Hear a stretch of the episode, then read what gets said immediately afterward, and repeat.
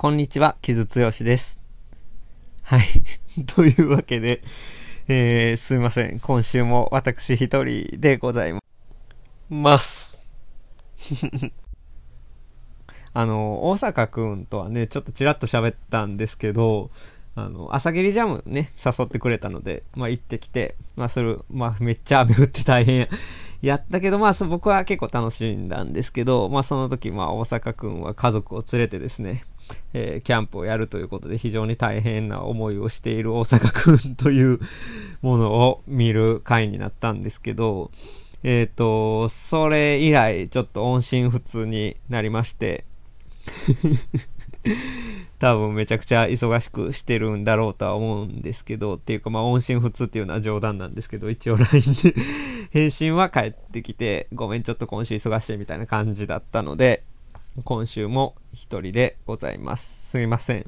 やっぱりね、どっちかというとトークセッションの方が、やっぱり多くの方に聞いていただけるっていうのもあるし、あと、まあ僕も話広がるからやりやすいし、まあちょっとソロ、ソロもね、僕はちょっと喋る練習としてさせてもらってて、えー、非常にありがたい機会になってるなとは思っていつつも、非常に不安なんですよ。これ一人で喋って大丈夫なんかなっていう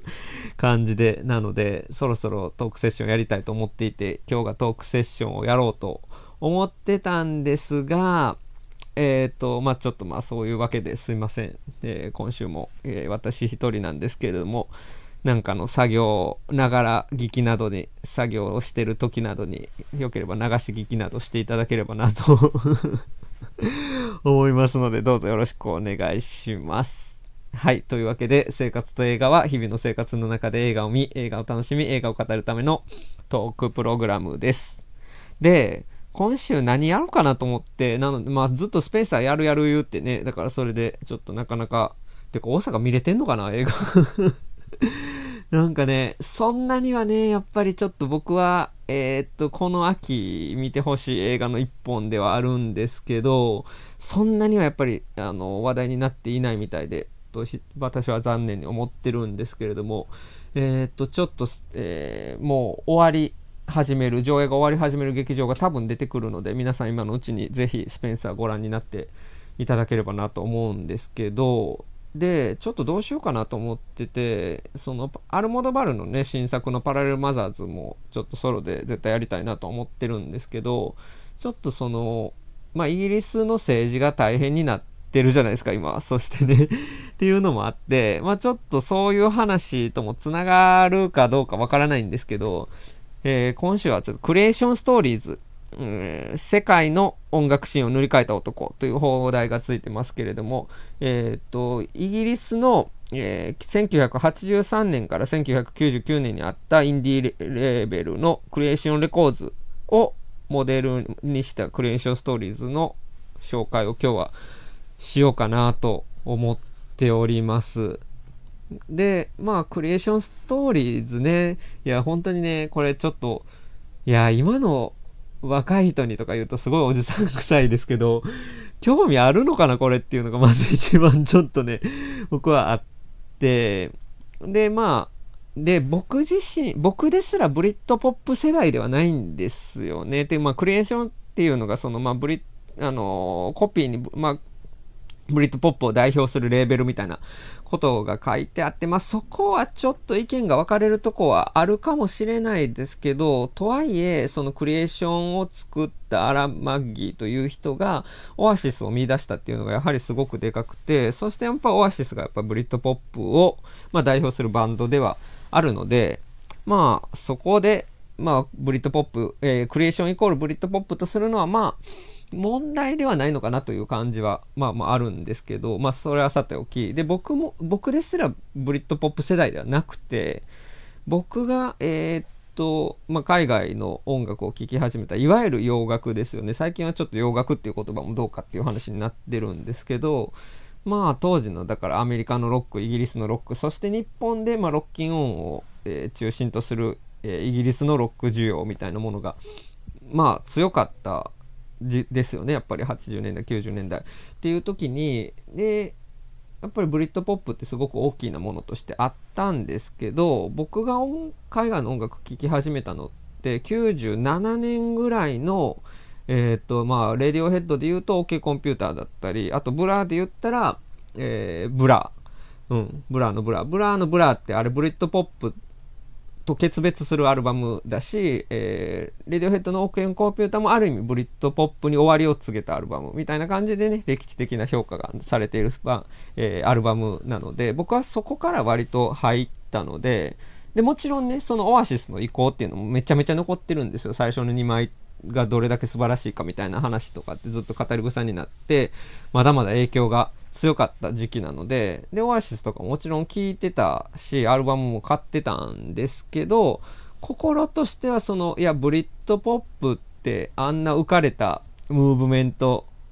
俺はちょっとっていうのが、まあ僕の中高の正直な、なんかその生意気なガキのね、感想だったんで、まあまあっていうところなので、だから自分も当事者とはちょっと言い難い世代としてこの映画を、まあ見たところもあるんですけど、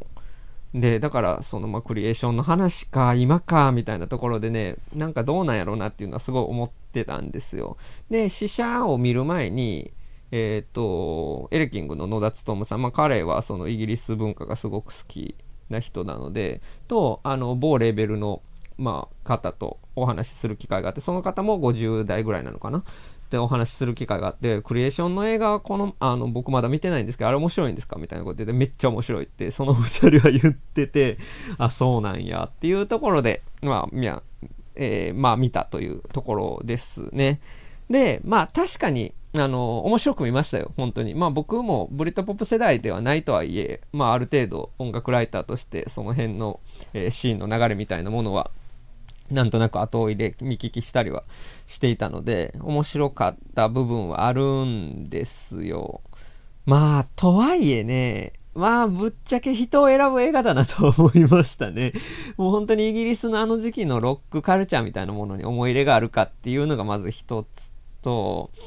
うん、あとは、えっ、と、これ、そしてもう一つ話題なのが、これ、監督はニック・モランという人で、これこの人俳優でね、ロックストック・トゥ・アンド・トゥ・スモーキング・バレルズに出たりしてる人なんですけど、監督としてはそんなに有名じゃなくて、どっちかというと、だからこの映画って、えー、トレインスポッティングを監督した、えー、ダニー・ボイルが、えー、制作総指揮に入っていて、そして、え脚本がアービン・ウェルシュ、えトレインスポッティングの原作。ですよね。っていう、まあだからそのトレインスポッティングチームが作った、まあついでに言うと主演が、えー、トレインスポッティングのスパッド役だったユアン、えー、ブレムナーだったり、彼がアラン・マッギーを演じているというところなんですけど、なのでまあめちゃめちゃトレインスポッティングの映画なんですよ。で、まあそしてまあすごく僕はこの、えー、クレーンションストーリーズを見たときに、めちゃめちゃアービン・ウェルシュ乗りだなっていうのがまあ一番の感想だったんですよね。だからもうそれが合うか合わないかですね。もう、だからトレインスポッティング好きな人とかは、まあまあ、うん、まあ懐かしい感じで見れる部分はあるのかな。これが僕は今の映画になってるかと言われると、ちょっと音楽ライ音楽ライターじゃないや、映画ライターとしては、うーん、ちょっとまあ、首を縦に振りかねるかなというところでは 正直あるんですけど、まあそこも含めてね、あの別にノスタルジーって全否定されるべきものではないので、なんですが、まあでもアービン・ウェルシュ1958年生まれ、アラン・マッギー1960年生まれ、ダニ・ボーリ1956年生まれって、まあ軒並み60代でですね、で、親父の昔話やんけと言われたら、まあそうですね。だから僕みたいな親父の昔話が好きな人はね、楽しめるんじゃないかなっていうところだし、まあどうなのかな。でもとはいえ、そのブリッドポップ勃興のタイミングの音楽シーンの話とかって、うーん、0年代でこそまあ結構語り草だったけど、今とかもうほとんど忘れられてるようなところもあるから、全然知らなかったみたいな人も結構いるかもしれないので、音楽好きでね。ので、まあそういう意味では面白いのかなと思ったりもしたんですけど、まあとはいえね、なんかその音楽業界、特にロックシーンみたいなもので、成功して、で、ドラッグとパーティー付けになって、そしてなんか落ちるっていう、そう、ある種のその典型のストーリーってもうなんか100回ぐらい見たしな、みたいなところもあるっちゃあるんですよね。だからその辺が、うん、どういう風に今受け取られるのかなっていうのはちょっと思ったりはしましたね。うん。ただね、やっぱり、まあ、あの時代が特別だったっていうのは、まあ、僕も思うんですよ。僕もだからその、まあ、例えば、海外カルチャーみたいな入り口にトレインスポッティングって結構強烈にあったのですごく流行ったものとしてね今好きかと言われるとちょっと微妙な距離も感じたりするものではあったりはするんですけどこの前あの雑談会では喋ったんですけど、えーと、アンダーワールドのライブに行ってきましてですねまあもちろんボーンスリップがすごく大事なところでっていうかもう最後の最後でかかって、まあ、盛り上がるわけなんですけど、まあ、その日たまたまテアトル梅田がえー、閉館する最終日でトレインスポッティングも上映してたという話があって、まあ、僕はそれはちょっともうチケット買えなくて行けなかったんですけど、なんかまあ行けばよかったなと思ったぐらい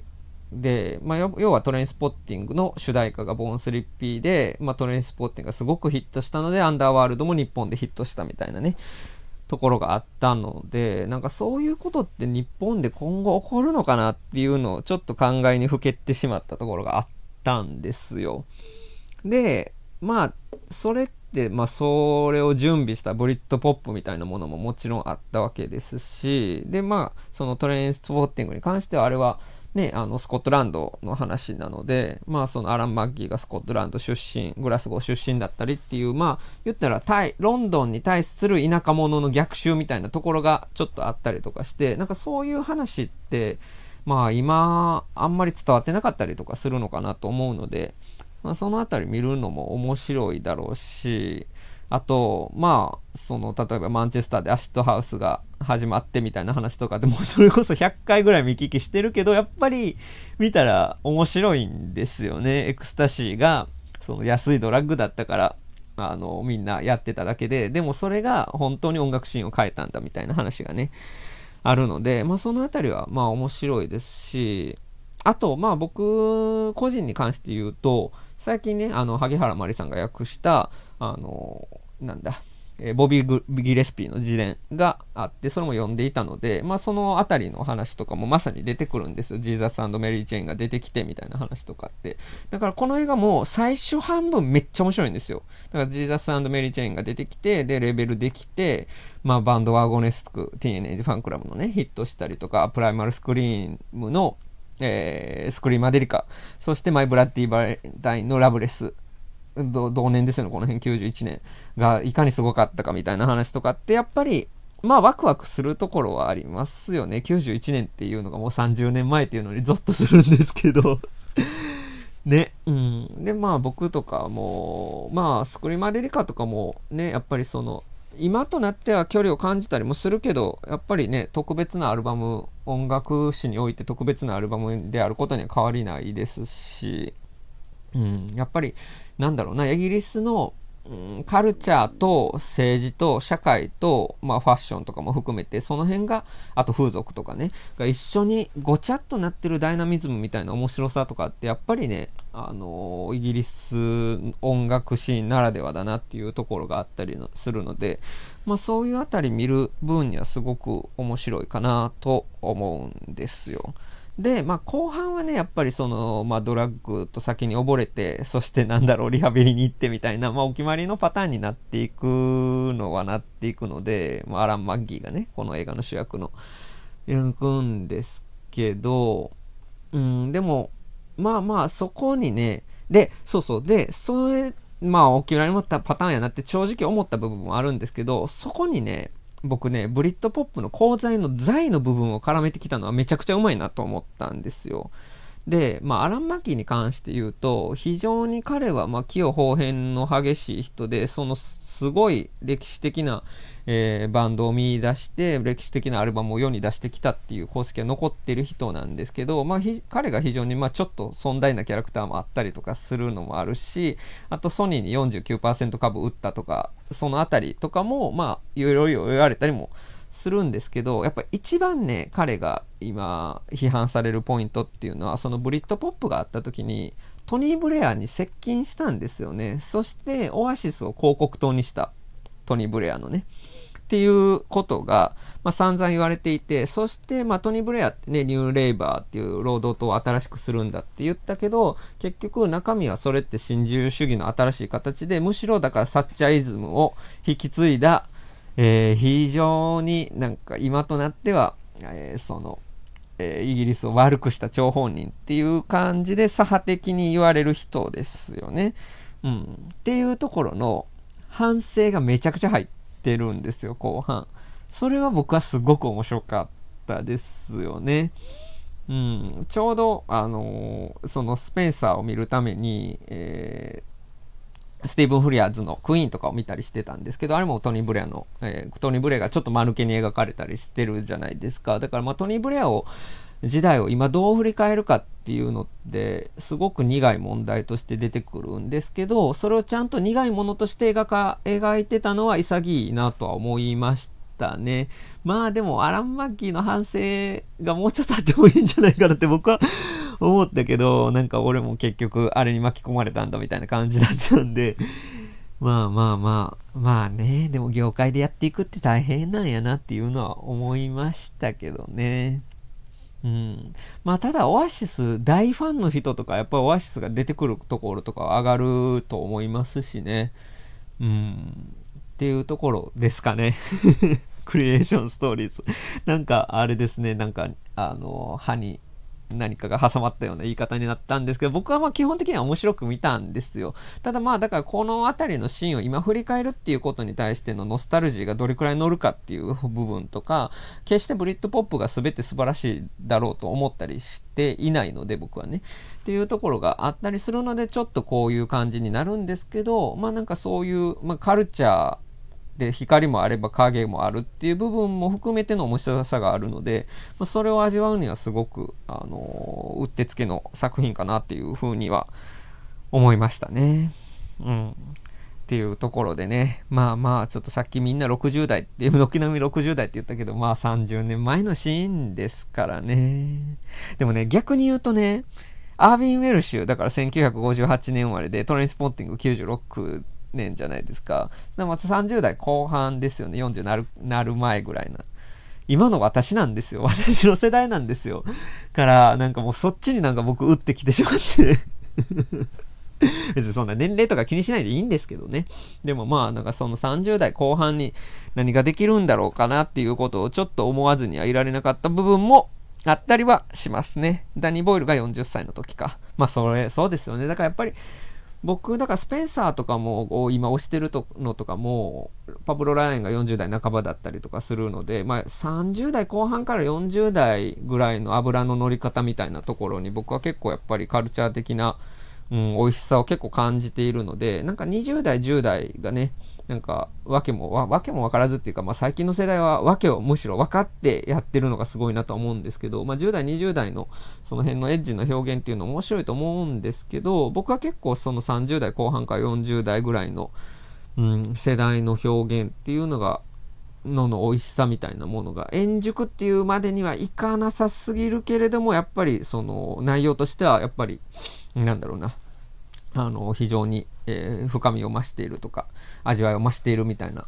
えー、時期だと思うので、まあ、その辺が面白いなと思ってるんですけど、なんかそういったこともちょっといろいろ考えたりはしましたね。なんかその60代が、その自分が一番その脂が乗ってた時期を振り返るっていうのも、なんかノスタルジー以外の何かがあるんじゃないかって思わなくもないですしね。なんかその次の世代に、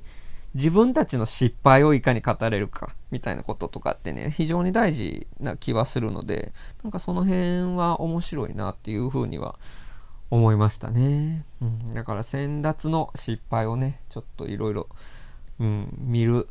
そこの人生の苦さみたいなのを見るっていうのはそういう非常に、うん、面白いところかなと思いましたね。はい。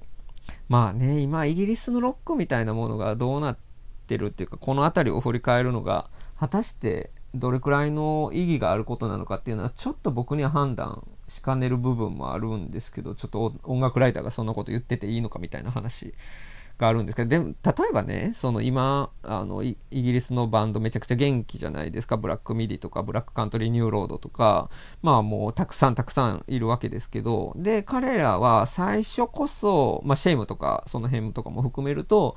最初こそその、えー、UK ポストパンク、UK インディーにおけるポストパンクリバイバル、まあ、新しさらさらに新しいポストパンクリバイバルみたいな感じで言われたんですけど、最近むしろその、えっ、ー、と、ブレクジットニューウェーブん？合ってるかな？あ、ポストブレクジットニューウェーブだ。ポストブレクジットニューウェーブっていう言葉があるらしくて、僕はそれがすごくしっくりくるんですよ。だからそのブレクジットによってめちゃくちゃになったイギリスでも何でもありの音楽をやる若者たちが出てくる。まあ、Z 世代ですよね。が出てきたっていうのがすごく面白くて、そして彼らは非常に折衷主義でですね、えー、いろんな音楽、ジャズも混ざるし、えー、ハードコアも混ざるし、ヒップホップ、ラップも混ざるしみたいなところで、でそして人種も混ざる、うん、トライブも混ざるみたいなところが非常に面白いので、なんかそのブリッドポップ的な価値観とはかなり違いますよね。ブリッドポップってその英国文化、ブリティッシュカルチャーの復古、復権みたいなところがやっぱりでかかったし、そしてだからこそナショナリズムとちょっと結びついてしまったみたいな部分があって、まあ、そしてだからレディオヘッドがそれに、えー、溶け込まずに、えー、違うものを持ってきたっていう、えー、明確に、えー、反グローバリゼーションみたいなものそしてさらなる政治性みたいなものを持ち込んだみたいなところもね、あの、あったと思うんで、だから結構ね、その違う文脈なんですけど、ただこのクリエーションストーリーズの中にね、なんかそのレディオヘッドだって俺らがやった功績がなかったら、あんなにビッグにならなかったみたいな感じのセリフが出てくるんですけど、っていうかまあそう、アラン・マッギーがそう思ってること自体はちょっとどうなのかっていう話は あるんですけど、でもそれは一面やっぱ事実で、ブリッドポップのあの盛り上がりがなければレディオヘッドがここまでビッグになっていたのかみたいなところもありますしね。うん、あと、まあ、オアシスもよりもむしろやっぱブラーが今の若い世代に何度も何度も回顧されてたりなんかかやっぱりバンドの変化の仕方っていう部分でブラーとかって一つのロールモデルロールモデルっていうかなんだろうな一つのなんかうんそれこそ失敗も含めてなんか一つの型みたい型というかね、うん、か語り草になってるところもあったりはするのでまあ、ブラがそういうふうに、ちょっとある種現代性を持って振り返られたりする機運もあったりするのかなと思ったりもするしっていうところで、なんかすごい取り留めの話、ない話になっちゃったんですけど、まあなんか今じゃあジーザスメリーチェインとかクリエーションの話、あとプライマルスクリームの話とかする意味があるのかっていうのはまあ難しい話なんですけど、なんか、うん、全く意味がないことはないのかなっていうのは、ちょっとこの映画見て、思ったりはしましたね。なんか個人的にあの辺りのシーンとかにはすごくもう今となってはちょっと距離を感じていたんですけど、だからそれそれこそ同じ91年だったらね、例えばマッシブアタックのブルーラインズがあったりするので、なんかそういうラインの方が重要じゃないかって僕はちょっと思ったりするところはあったんですけど、まあなんかこれはこれでね、一つのうーん、大人の青春、まあ、僕好きな言葉じゃないな。なんか難しいな。30代の時になんかがむしゃらに頑張うん、たっていう人たちの話でもあって、なんかそういうところで見てしまったところはありますね、僕は。うん。なんか20代ともまたちょっと違う、がむしゃら感っていうかね。はい。っていうところは。まあもちろんクリエーションに関しては、そのアラン・マッギーが20代の頃から動き始めてはいるんですけれども、まあ30代になってその経営とかも含めてっていうところのね、そういうあたりは、うん、今の30代が見ても面白いだろうし、あるいは20代も来たるべきその30代の時に、どういうふうに、それこそ大企業に絡め取られずに やっていけるのかみたいなね。なんか今のね、若い世代とかってもっと器用なのかなと思ったりもするけれども、でもね、彼らは彼らでやっぱり苦しんでるところもあるだろうし、うん、なんかそういういろんなことを考えてしまった映画でありました。ああ、なんか今週取り留めなく長く喋っちゃってすいません。まあまあそんな感じで、うん、僕は結構楽しく見たという作品でしたね。はい。あの、予想以上にねっていうところで。はい。っていうところでしょうか。はい。そんなところです。はい。まあ、ちょっと 来週どうなるかわからないんですけど、まあまあ、えっ、と、そのうちね、来週か再来週には、えっ、と、あれをやろうと、えーペドロ・アルモードバルのパラレルマザーズもやりたいなとは思っているので、まあ、そのあたりおすすめかなと思います。うん。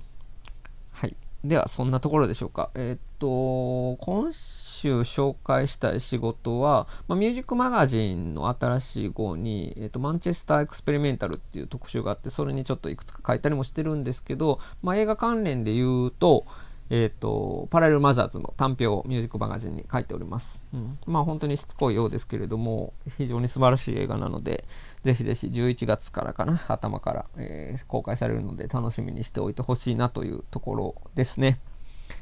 はい。まあまあ、そんなところですかね。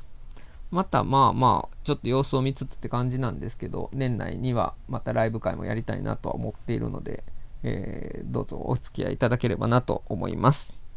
ではでは、こんなところで今週は失礼いたします。お送りしたのは木津剛でした。